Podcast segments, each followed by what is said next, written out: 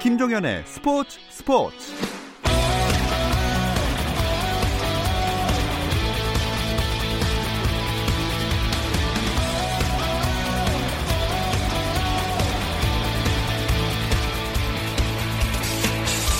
스포츠가 있는 저녁 어떠신가요? 아나운서 김종현입니다. 오늘 하루 스포츠계를 돌아보는 스포츠 타임라인으로 김종현의 스포츠 스포츠 출발합니다.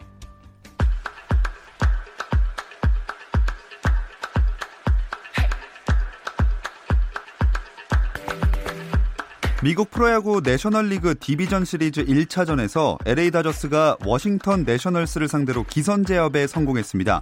선발 뷰러가 6이닝 동안 무실점 8탈삼진을 호투했고 먼시의 3타점 활약이 더해져 다저스는 6대 0으로 승리를 거뒀습니다.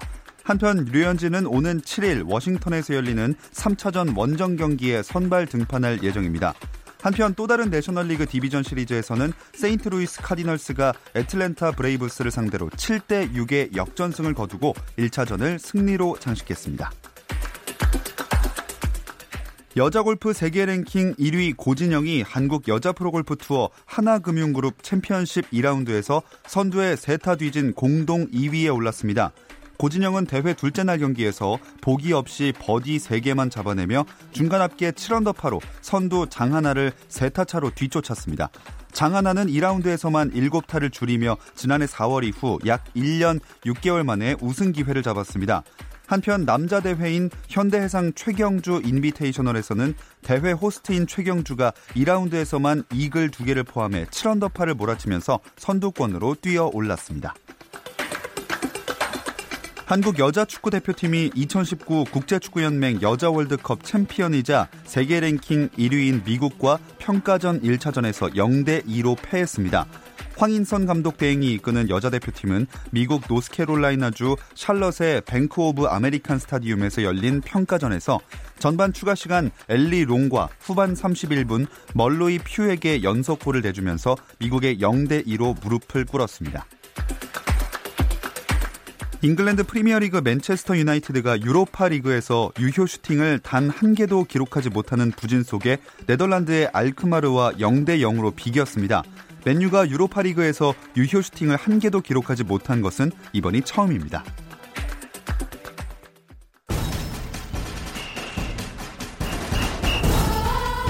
대한민국 체육인의 축제 전국체전 100주년 스포츠 스포츠에서 그 감동의 현장을 함께하세요.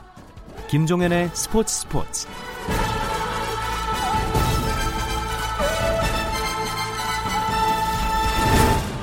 존경하는 국민 여러분, 제100회 전국체육대회를 기쁜 마음으로 축하합니다.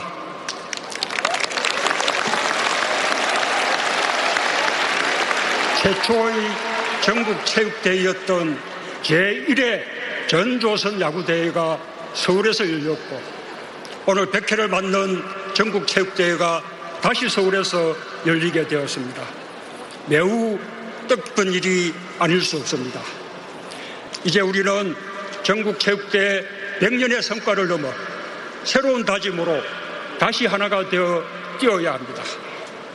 앞으로 만들어갈 대한민국 체육 100년에는 개인의 도전과 용기, 의지뿐만 아니라 모두를 위한 공정과 인권, 평화를 담아야 합니다. 정부는 모든 선수들이 인기 종목, 비인기 종목을 떠나서 자율과 인권을 존중받으며 꿈을 실현할 수 있도록 도울 것입니다. 평등하고 공정한 기회를 보장받으며 최고의 기량을 발휘할 수 있도록 정부가 지원하겠습니다. 네, 제100회 전국체육대회가 몸의 신화 100년의 탄생이라는 주 제로 한 개회식을 시작으로 7일간의 열전에 들어갔습니다. 조금 전 음성은 오늘 저녁 서울 올림픽 주경기장에서 열린 개회식에 참석한 문재인 대통령의 축사였습니다. 자, 제100회 전국체전은 오늘부터 10일까지 잠실 종합운동장 등 서울특별시 일원 72개 경기장에서 개최되는데요. 1920년 조선체육회 창립과 함께 시작한 전국체전은 일제강점기 온 민족의 단합을 위해 열렸던 전조선 야구대회에 뿌리를 두고 올해로 100회를 맞이했습니다. 이번 대회에는 47개 경기 종목에서 17개 시도 선수단 총 24,988명이 대회에 참가해 각 시도의 명예를 걸고 뜨거운 경쟁을 펼칩니다. 이번 대회에는 18개 제외 한인체육단체 선수단 1,860명이 고국을 방문해서 9개 경기 종목에 참가하는데요. 기대했던 북한 선수단의 참가가 무산돼 아쉬움을 남겼습니다. 전국체전 100주년의 의미 이기흥 대한체육회장으로부터 들어보겠습니다.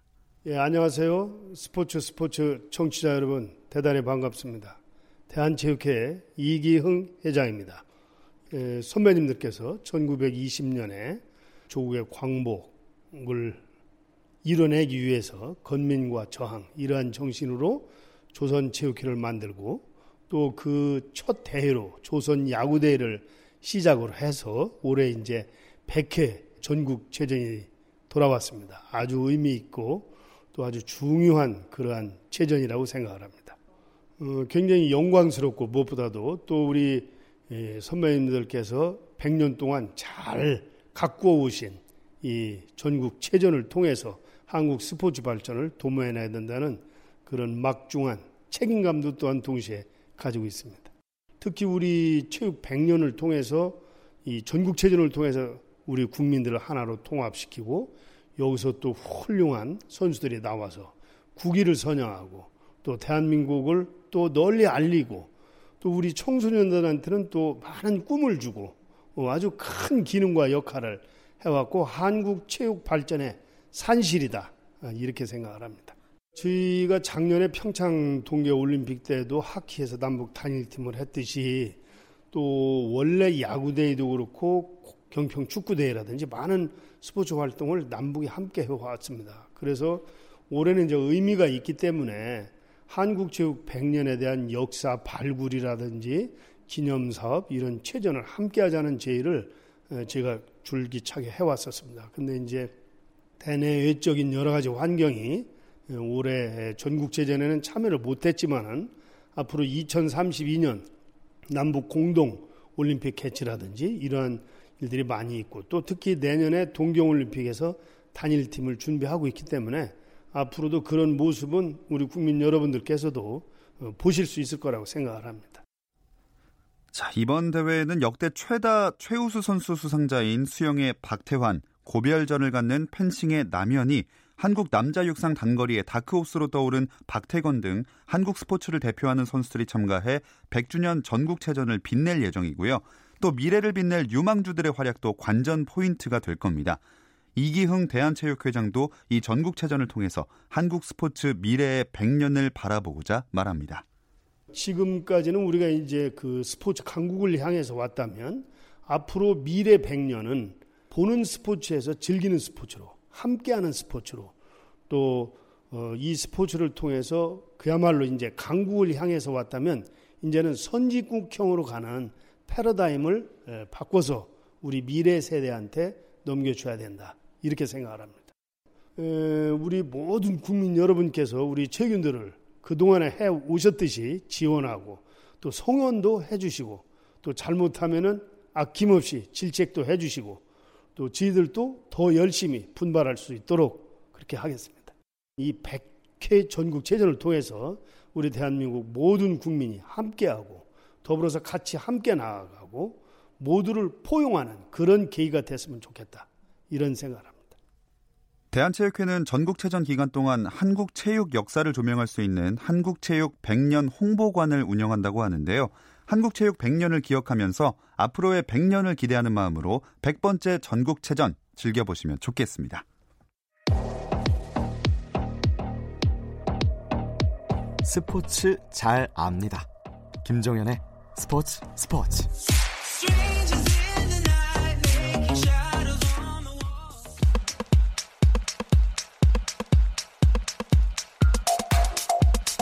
자, 국내 축구 이야기 축구장 가는 길로 이어지겠습니다. 함께할 두 분 소개해 드릴게요. 월간 축구 전문지 포포투의 배진경 기자, 스포츠조선의 박찬준 기자 함께합니다. 안녕하세요. 안녕하세요.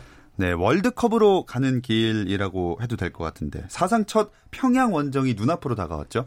네, 뭐 지난달에 그 투르크메니스탄과 월드컵 어, 아시아 지역 2차 예선 1차전을 치렀고요. 네. 어, 우리가 승리를 챙겼죠. 그리고 이제 2차전, 3차전을 10월에 치르는데 10월 10일 화성 종합경기타운 주 경기장에서 스리랑카와 2차전 홈 경기를 먼저 갖고 15일에 평양 김일성 경기장에서 3차전을 갖게 됩니다. 그래서 어, 이번 지난달 30일에 이제 벤투 감독이 대표팀 명단을 발표를 했고요.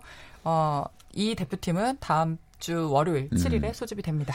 그 말씀하신 대로 발표가 명단이 됐는데 큰 변화는 느껴지지 않는 것 같아요. 예상했던 대로라고 봐도 될 것 같고요. 지난 명단과 거의 흡사합니다. 이제 이정엽 선수, 김보경 선수, 김태환 선수 정도가 이제 제외됐고요. 기존 선수들 그대로 중용했는데 벤투감도 사실 그 6월까지 평가전 하면서 볼 선수 다 봤다고 해도 과언이 음. 아니거든요. 일단 이 어느 정도 대표팀 풀은 어느 정도 확정이 된 상태고요. 지금 멤버에서 이제 한두 가지 변화 정도 들어가는데 이번 명단 같은 경우에는 이제 부상에서 돌아온 남태희 선수가 복귀를 했고요. 수비진에 이제 이재익 선수를 깜짝 발탁해서 경쟁 체제를 유도한 점, 음. 이 정도가 좀 눈에 띄는 변화입니다. 자, 남태희 선수 먼저 얘기를 해보자면 벤투 감독이 부임한 다음에 주목을 받은 선수였는데 부상 때문에 그동안 대표팀에서 볼 수가 없었어요. 네, 지난해 11월에 이제 우즈베키스탄 우즈베키스탄과 친선 경기를 갔던 도중에 이제 무릎 부상으로 이탈을 했고요. 사실 뭐 대표팀이 아니라 소속팀에서도 꽤 오랜 시간 동안 이제 좀 이탈해 있는 상황이었는데 최근에 이제 소속팀의 경기에 나와서 아, 어, 시아 챔피언스리그에서도 뛰는 모습을 보였고요. 어, 원래 이 선수가 사실은 벤투 감독 데뷔전이었던 작년에 그 코스타리카와의 평가전에서 굉장히 좀 좋은 모습을 보였어요. 골도 네. 넣고 어떤 의미로는 벤투 감독의 성공적인 데뷔전을 도왔던 선수기 음. 때문에 감독 입장에서는 굉장히 좀 높이 평가, 그러니까 강렬한 인상을 갖고 예. 있었고 또 실제로 이번에 그 명단을 발표를 하면서 남태희 선수에게 또 이례적으로 칭찬을 계속했는데 뭐 음. 뭐 기술이 뛰어나고 또 포워드 바로 밑에 그 섀도우 스트라이커나 측면에서 이 활용도가 굉장히 높은 선수라는 칭찬을 아끼지 않았거든요. 어, 이 선수에 대한 어떤 그 다양한 활용성에 대해서 지금 기대를 갖고 있는 모습이었습니다. 네, 아무래도 남태희 선수는 오랜만에 대표팀 복귀 이지만 출전할 가능성이 꽤나 높아 보이고요. 그리고 이제 깜짝 발탁된 이재익 선수는 어떻게 보시나요? 일단 이 벤투호가 그 U20 월드컵 당시에 이강인 선수만큼이나 주목했던 선수가 이재익 선수였거든요. 어떤 방송에서 이제 이재익 선수를 직접 칭찬하는 경우도 음. 있었고 그래서 어떤 형태로든 발탁되지 않을까 싶었는데 생각보다 좀 빨리 발탁된 감이 좀 있기는 해요. 이재익 선수 기본적으로 빌드업도 좋고 그다음에 그 왼발잡이에 그다음에 신체 조건도 좋거든요. 벤투 감독이 좋아하는 요소를 두루두루 갖추고 있는 선수고요. 지금 카타르에서도 좋은 모습 보이고 있기 때문에 발탁 자체는 큰 의미가 있을 것 같아요. 그리고 지금 뭐 지금 네 명 체제, 그러니까 김영건, 김민재 그리고 박지수, 권경원 이 체제가 좀 공고하거든요. 그러니까 사실 이 체제에 대한 또 경쟁적인 음. 부분을 또 유도할 수 있는 부분이 필요한데 이재익 선수 들어오면서 그런 부분도 분명히 벤투 감독이 고려를 했을 거고 그다음에 향후 또 김영건 선수가 또 노세할 수도 있고 권경원 선수 군대도 가거든요. 이 선수들의 이탈에 대비하는 부분도 있을 테고요. 벤투 감독 여러 가지를 고려한 선택으로 보입니다. 음. 그건 그렇고 이제 북한으로 가는 경로는 지난번에도 한 번 얘기했던 것 같은데 확실히 정해졌죠? 그때도 미정이었고 현재까지도 미정입니다. 아, 직도 미정인가요? 네, 일단은 뭐 대표팀 차원에서 축구협회 차원에서는 어, 중국을 거쳐서 북한으로 들어가는 그 항공편을 이제 기본적으로 준비를 해놓고 예. 있고 비자라든가 이런 행정적인 부분들을 좀 준비는 하고 있는데요. 뭐 동선, 뭐 우리의 숙소, 훈련장 뭐 이런 건 여전히 미정인 어. 상황입니다. 와, 이게 차로 가면은 뭐 한 두세 시간이면 갈 거리인데. 네, 실제로 보니까 그 한 3시간 40분 정도의 거리가 나온다고 어. 하더라고요. 근데 이제 들어가는 거는 참 쉽지 않은 많이 돌아서 가야 되는 예. 예, 그런 상황이죠. 벤투 감독이 사실 외국인이니까 뭐 어느 정도는 알고 있다고 해도 북한전의 그런 특수한 상황 또 관계 이런 걸 얼마나 이해하고 있을지도 궁금하거든요. 말씀하신 대로 얼마나 아는지는 저희도 잘 모르는데 이해하려는 노력은 분명히 하고 있는 것 같습니다. 기자회견에서요. 내가 물론 외국인이지만 대한민국 국민들이 평양 원정에 어떤 감정을 갖고 있는지 알 수 있다. 이해하려고도 노력하고 있다. 이런 말을 했거든요. 근데 뭐 벤투 감독은 역시 좀 냉정한 승부사답게 이 승부 쪽에 좀 초점을 맞추는 모습이었는데 하지만 중요한 것은 승점 6점을 챙기는 거다. 경기는 변수가 따른다. 이 중에는 통제할 수 있는 것도 있지만 그렇지 않은 것도 있다. 우리가 너무 스트레스를 받는다고 해서 바뀌는 것이 없다. 우리 통제하는 것에만 음. 어, 좀 하겠다. 이런 쪽 얘기를 했거든요. 그러니까 평양 원정 아무래도 여러 가지 변수가 있지만 그래도 이기는 것에만 초점을 맞추겠다 이런 데 초점을 맞춘 것 같아요. 네, 아 통제할 수 있는 거에만 집중하겠다는 말이 참 어, 멋있기도 하고 좋아 보이는데 통제할 수 없는 게 너무 많아가지고 북한전은 네 그렇습니다. 그래도 다행인 건 주전급 선수들이 소속팀에서 좋은 경기력을 보여주고 있어요. 네, 뭐 특히 아마도 지금 최근에 우리가 듣기에 가장 반가운 소식은 아무래도 유럽에서 활약하고 있는 그 우리 주전 공격수들의 활약상이 굉장히 좀 집중력 있고 임팩트 있는 모습으로 지금 계속 국내에 소개되고 있다는 점인데 뭐 그 특히 이제 새 시즌 개막과 함께 유럽에서 뛰는 선수 중에서 어, 손흥민 같은 경우는 소속팀 리그 경기와 챔피언스 리그에서 지금 모두 골을 넣고 있고요. 네. 특유의 뭐 강점이나 그 존재감이 건재하다는 증, 어, 측면에서는 또 우리 대표팀 주장이기도 하니까 반가운 소식이고 이강인 같은 경우 우리가 굉장히 좀 많은 기대를 가지고 이 선수의 활약상들을 좀 지켜보고 있는데 어, 원래는 소속팀에서 감독이 좀 잘 안 쓰는 그 고집을 보였던 감독이 있었는데 네. 이제 이 감독이 교체가 되면서 이강인 선수에게 아, 새로운 좀 입지를 다질 수 있는 기회들이 생기고 있고요. 실제로 챔피언스 리그에서 어, 두 경기 어, 연속으로 이제 출전을 하면서 공격 센스도 보여주고 있고 지난달 26일에는 헤타페와의 리그 경기에서 골을 또 음. 데뷔골을 넣어서 굉장히 좀 반가운 상황입니다. 그리고 어제 또 황희찬 선수 아. 새벽에 좋은 소식 전해줬잖아요. 네, 리버풀 을 음, 상대로 음매패, 음매패. 세계 세계 어, 어, 언스팅킹 아 이런 얘기 하면 안 되나요? 네. 아무튼 그 세계적인 수비수 버, 질 반다이크를 상대로 또 제치고 골을 넣는 모습 모습까지 보여주면서 아 우리 그 주요 공격수들이 굉장히 좀 자신감이 상승되는 모습을 보면서 아 뭐 우리가 스리랑카 뭐 북한 같은 그 베일에 쌓인 팀들과 경기를 하긴 하지만 이 정도의 경쟁력을 가진 선수들이라면 그래도 골이 나는 거는 뭐 문제가 없지 않을까 네. 뭐 이런 기대를 좀 해보게 됩니다. 네. 특히나 진짜 공격 그 측면에서는 확실히 안심이 되고 있는 요즘인데 그럼 우리를 상대하는 북한의 전력은 어느 정도라고 보면 될까요?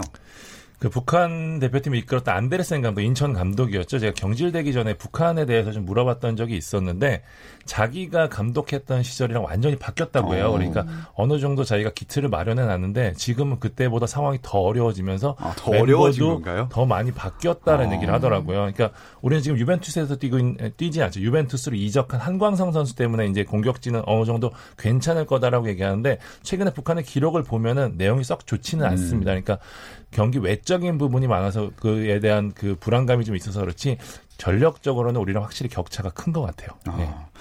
자, 북한은 그렇고 그 전에 있을 스리랑카전, 스리랑카전은 걱정 많이 안 해도 되겠죠? 뭐 사실 이렇게 얘기를 하면 그렇지만 어쨌든 객관적인 전력으로 보면 피파 랭킹을 들 수가 있을 텐데 북한이 113이고 우리보다 한참 낮다고 생각을 네. 하거든요. 어, 우리나라가 지금 37이고요. 그런데 스리랑카는 북한보다 피파 랭킹이 훨씬 더 낮은 202위에 있습니다. 어. 그러니까 뭐 굉장히 그 전력 차가 좀 심한 나라라고 할 수 있겠고요. 물론 방심은 금물입니다만 아무래도 우리나라 그 홈에서 치르는 경기고 벤투 감독이 아, 북한전에 대한 관심이 많이 쏠린 그 여론을 의식을 하면서도 북한전에 앞서서 스리랑카전을 잘 치르고 이기는 게 중요하다라고 하면서 계속해서 스리랑카전을 좀 강조를 음. 하는 만큼 뭐 잘 준비를 해서 좀 이기는 경기를 하게 되지 않을까 생각을 해봅니다. 네. 사실 진짜 북한만 생각하고 있다가 또 그 전에 큰일이 나면 안 되기 때문에 꼭 잘 경기에서 잡아야겠습니다. 어, 이제 K리그 이야기로 들어가 보겠습니다. 어제 경남과 전북의 경기가 있었는데 이게 30라운드 경기가 어제서야 열린 거죠? 그렇습니다. 당초 이 경남 전북전은 지난달 22일 열릴 예정이었는데 태풍 타파로 인해서 취소가 됐습니다. 이제 예비일이었던 10월 2일 날 경기를 진행하려고 했는데 이번에는 태풍 미탁이 말썽을 좀 일으켜 가지고요. 게다가 또 천둥으로 이 전광판 그리고 그 조명탑이 좀 네. 고장나는 사태까지 있었거든요. 경기 열릴 여건이 안 돼서 하루 미뤄졌고요. 3일 날 마침내 경기가 열렸습니다. 펼쳐진 경기에서 전북이 선제골을 넣긴 했는데 그래도 선두 타로하는 못했어요. 네, 전북이 그 권경원 수비수인데 우리 대표 수비수인데 이동국의 슈팅에 골대 맞고 나오는 걸 권경원이 차 넣어서 아뭐 예상 예상대로 전북이 낙승을 음. 하겠구나라고 생각을 했는데 아 막판에 또 경남이 동점골을 넣어서 1대 1이 됐고요. 사실 그 이 선두 탈환의 실패를 한 걸 보면 상대성이 좀 있는 것 같아요. 전력차나 최근의 분위기를 보면은 전북이 확실히 우세한 경기가 될 거라고 예상을 했지만 경남도 사실은 탈꼴찌 뭐 음. 강등권 탈출 이런 거에 굉장히 좀 사활을 걸고 있는 팀이잖아요. 그러니까 그런 어떤 절박함들이 막판까지 이어지면서 전북의 작은 틈을 좀 노렸던 음. 것 같아요. 그래서 지금 울산이 전날 이기면서 선두로 올라섰는데 전북은 아쉽게도 그 승점차를 줄이지 못하고 2위에 머무르는 상태가 됐습니다. 네, 두 팀이 같은 경기를 치르고 승점이 울산이 69점, 전북이 67점으로 두 점 뒤져 있습니다. 어, 아무래도 말씀하신 대로 이게 시즌 막판으로 갈수록 그 생존 경쟁도 해야 되니까 더 치열했던 것 같은데 만약에 제때 펼쳐졌다면 하는 생각도 들거든요. 축구 때 축구가 날씨 때문에 두 번이나 수년되는 일은 진짜 거의 없지 않나요? 그러니까 수년 자체가 거의 되지 않거든요. 그러니까 축구 같은 경우 야구와 다르게 날씨가 좋지 않아도 예전에 뭐 과거에 피스컵 한번 생각나시는 팬들도 음. 있겠지만 공이 거의 굴러가지 않는 상황에서도 축구는 할 수는 있거든요. 네, 빈골대에 차도 안 음. 들어가고 멈추고. 맞습니다. 맞습니다. 예. 사실 이제 관중 때문에 이제 연기를 하는 건데 관중의 안전 문제. 음. 일본 같은 경우에도 도쿄돔에서 경기를 하더라도 태풍이 오면 경기를 못 취소한다 그러더라고요. 어. 경기는 할 수 있지만 관중들의 안전 문제 때문인데 K리그도 마찬가지입니다. 이 관중들의 안전 문제 때문에 이 경기를 미루는데 공교롭게도 이번 경기는 두 번이나 미뤄진 네. 거라서 K리그 역사상 거의 처음 있는 일이 아닐까 싶어요. 게다가 이제 K리그 같은 경우에는 이 날짜 경기하는 날짜가 A 매치도 있고 아시아 챔피언스 리그도 있거든요. 네. 그러니까 경기를 무작정 미룰 수가 없습니다. 그러니까 경기를 할 수 있는 날짜가 정해져 있기 때문에 이 예비일까지 소진해 버리면 또 그나마 날짜를 잡기가 되게 음. 어렵거든요. 이번에도 만약에 3일날 연기가 됐으면은 A 매치 기간에 써야 되는데 전북 같은 경우에는 차출이 여러 명된 예. 상태에서 하기 때문에 사실 또 형평성 문제 나올 수 있거든요. 음. 그런 의미에서 되게 K리그 연맹 자체가 날짜 잡기가 굉장히 힘들다고 해요. 네. 뭐 살짝 덧붙이면 사실 야구는 더블 헤더가 가능하잖아요. 음. 그런 개념 개념이 그렇죠. 있어서 네. 상대적으로 네, 예, 그러니까 예, 이거는 팩트입니다. 그 여유가 조금 예, 예, 있죠. 상대적으로 어쨌든 그, 어, 좀 취소가 가능한데, 뭐, 축구는 스포츠 특성상, 아, 왜 웃으시죠? 더블헤더 하는 생각을 네. 해봤습니다, 잠깐. 그러니까요. 거의 예. 탈진 상태가 예. 되지 않을까요? 그래서 사실 축구는 그럴 수도 없어서 굉장히 이 순연에 대한 그 부담이 있다고 하더라고요. 음. 네. 아이고, 이렇게 어쨌든 두 번이나 수년되고 경기를 치른 후에 바로 어제 펼쳐졌으니까 주말 경기는 또 어떻게 하나 했는데 K리그1 33라운드 경기는 모두 일요일에 다 열리더라고요. 이게 이유가 있죠? 네, 아무래도 정규리그 마지막 경기인데 이 마지막 경기라는 게 상위와 하위가 갈리는 최종 라운드로 들어가기 전에 결정적인 승부처가 되는 경기거든요. 뭐 물론 그럴 일은 없겠습니다만 혹시나 있을 뭐 눈치 작전이라든가 음. 우리 우리 팀이 아닌 다른 팀을 밀어주기라든가 네네. 뭐 이런 류의 어떤 의혹이 발생할 수 있는 가능성을 원천적으로 차단하기 위해서 한날 한시에 모든 경기가 열리고요. 아, 그리고 뭐 제가 앞서서 최종전이라고 말씀드렸습니다만 이게 정규리그 최종전이지 그 모두 끝나는 게 아니거든요. 상위 6개 팀, 하위 6개 팀으로 나눠져서 벌어지는 최종 라운드 5경기가 있고요. 이게 지난 시즌까지는 스플릿 라운드라는 명칭으로 진행이 됐는데 이번 시즌부터는 좀 더 직관적인 개념을 가지고 음. 있는 파이널 라운드로 명칭이 변경됐습니다. 그렇군요. 자, 33라운드 대진이랑 관전 포인트를 두 분이 한 경기씩 짚어주실까요? 제가 먼저 이 수원과 서울의 경기 말씀드리겠습니다. 좋은 거 가져가시네요. 예. 이 저희 좋은가요? 뭐 확실한가요? 어, 그러니까 할 말 많은 네. 경기 아닙니까? 저희가 들어오기 전에 얘기했는데 김 빠진 슈퍼매치. 슈퍼하지 않은 슈퍼매치. 네, 슈퍼하지 않은 슈퍼매치. 네. no 슈퍼매치. 네, 올 시즌 마지막 슈퍼매치인데요. 양팀 상황이 안 좋아서 그런지 예년의 느낌이 잘 나지 않습니다. 그리고 사실 이쯤 되면 기자회견도 했어야 되는데 동해안 더비는 했거든요. 근데 슈퍼매치는 하지 않았어요. 어. 이제 오늘 물어봤더니 수원에서 그 화성과의 1차전이 아. 끝난 다음에 저희는 이번에는 하지 않겠습니다. 예. 라고 했다는. 예. 그 자체가 얼마나 이번 슈퍼매치가 김이 빠졌는지 보여준 대목이라고 할 수 있는데요. 수원 말씀하신 대로 이 FA컵에서 이 기사회생하면서 했지만 이 너무 올인하면서 힘이 빠졌고요. 서울도 최근에 주춤하는 모습이거든요. 음.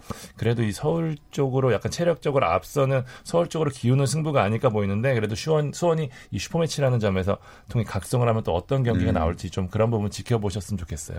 네, 그리고 포항과 울산의 경기 뭐 사실 또 슈퍼매치가 있지만 K리그에는 굉장히 대표적인 어, 전통적인 더비라고 할 수 있는 동해안 더비인데요. 예. 포항 홈에서 열리는 경기고 오늘 제가 기자회견을 좀 갔다 왔는데 김기동 감독은 이제 자력으로 6강 진입이 가능한 상황이 된 만큼 홈이고 무조건 이기겠다. 그리고 이, 어, 이번 경기가 해병대 창설 70주년을 맞이해서 또 해병대들을 잔뜩 모아서 한대요. 네. 그래서 뭔가 유니폼도 해병대를 기념하는 그런 유니폼을 입고 스페셜 에디션으로 선수가 그러고 들어왔는데 뭐 해병대의 기운을 얻어서 열심히 하겠다고 했고요. 음.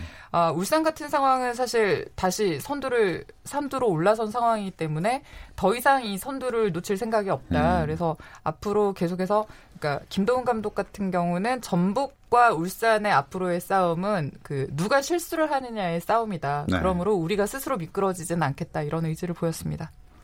제주와 경남 경기 펼쳐지는데요. 단두대 매치입니다. 이 승점 6점 이상의 의미를 가진 경기인데 제주 최하이고 경남 10, 10이거든요. 여기서 진 팀은 이제 강등 경쟁에서 거의 치명타를 음. 입는다고 보셔도 될 것 같아요. 그렇기 때문에 양 팀 모두 이번 경기에 많은 공을 들이고 있습니다. 네, 그리고 성남 대구전이 있는데 이 두 팀의 운명은 사실 확정이 된 상태입니다. 대구는 창단 처음으로 파이널 A 예, 상위에 진출한 상태고 뭐 이런 기세를 타고 지금 아시아 챔피언스리그 진출을 노리는 중이기 때문에 아, 앞으로 계속해서 승점을 좀 쌓는 경기를 하겠다라는 의지를 보였고요.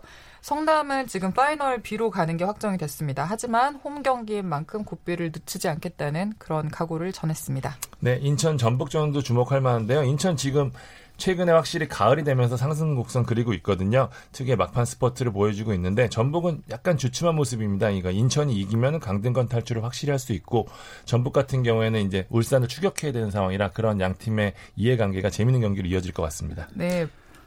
네, 그리고 마지막 상주 강원전인데요. 여기는 뭐 6강 진입을 두고 정면으로 충돌하는 팀들입니다. 5위 강원과 상주 7위 팀이 맞붙는 경기인데 그 승점 3점 차고요. 누가 됐든지 이기는 팀이 6강으로 진입을 음. 할수 있는 경기입니다. 자, 이렇게 총 6경기 이야기를 해봤고요. 그 다음에는 FA컵 결승 얘기로 한번 가보겠습니다. 야, 대진이 수원 삼성은 아 그럴 수 있다 하는데 대전 코레일이 상대팀이에요. 그러니까요. 대전 코레일이 2일날 펼쳐졌던 FA컵 4강 2차전에서 승부차기 끝에 상주를 꺾고요. 2005년 울산 미포조선 이후로 내셔널리그 팀으로는 처음으로 결승에 올랐습니다. 말씀하신 대로 그 K3 팀이었죠. 화성을 꺾고 이제 올라온 수원과 결승전을 치르게 됐습니다. 아, 수원도 그 화성 FC를 꺾는 데까지 참 아슬아슬했어요. 저희 못 가는 줄 알았잖아요. 그러니까요. 뭐 연장까지 가서 겨우 이제 아 그러니까 90분 경기에서 이제 승부가 다 가리, 가려지지 않아서 연장까지 갔고요. 다행히 또 베테랑 염기훈 선수의 왼발이 번뜩이면서 아, 이제 경기를 뒤집어서 결국 수원이 프로의 어떤 그 자존심을 지켰는데 음. 뭐 결승전에서는 그래도 또 좀, 좀 단단히 자극을 가지고 나오지 않을까라는 음. 생각이 좀 듭니다. 그런데 만약에 대전 코레일이 우승을 하게 되면 그 우승자에게 주어지는 챔피언스 리그 출전권은 어떻게 되는 건가요? 일단 코레일이 아시아 축구 연맹 요구하는 클럽 라이선스가 없거든요. 그렇기 때문에 우승을 하더라도 아시아 챔피언스 리그에 나설 수 없습니다. 그렇기 때문에 이게 그렇다고 해서 준우승 팀에게 혜택이 돌아간 것도 아니라서요. 리그 4위 팀이 플레이오프 진출권을 얻게 돼서 아시아 챔피언스 리그 나갈 수 있게 됩니다. 그러면 이번 시즌은 리그 4위 경쟁도 굉장히 치열해질 것으로 예상이 됩니다. 결승전은 언젠가요? 어, 11월 6일, 11월 10일 이렇게 홈앤 어웨이로 치러지게 됩니다. 아, FA컵은 결승도 홈앤 어웨이 방식이군요. 자, 과연 어느 팀이 우승하게 될지 좀 더 관심이 모아지는 평소보다 더 많은 관심을 갖게 되는 FA컵 결승인 것 같습니다. 축구 이야기는 그럼 여기까지 나누겠습니다. 스포츠조선 박찬준 기자, 월간 축구 전문지 포포투의 배진경 기자 함께했습니다. 고맙습니다. 고맙습니다. 감사합니다. 주말에는 9시 20분부터 함께 하실 수 있고요. 저는 월요일 8시 30분에 뵙겠습니다. 김종현의 스포츠 스포츠.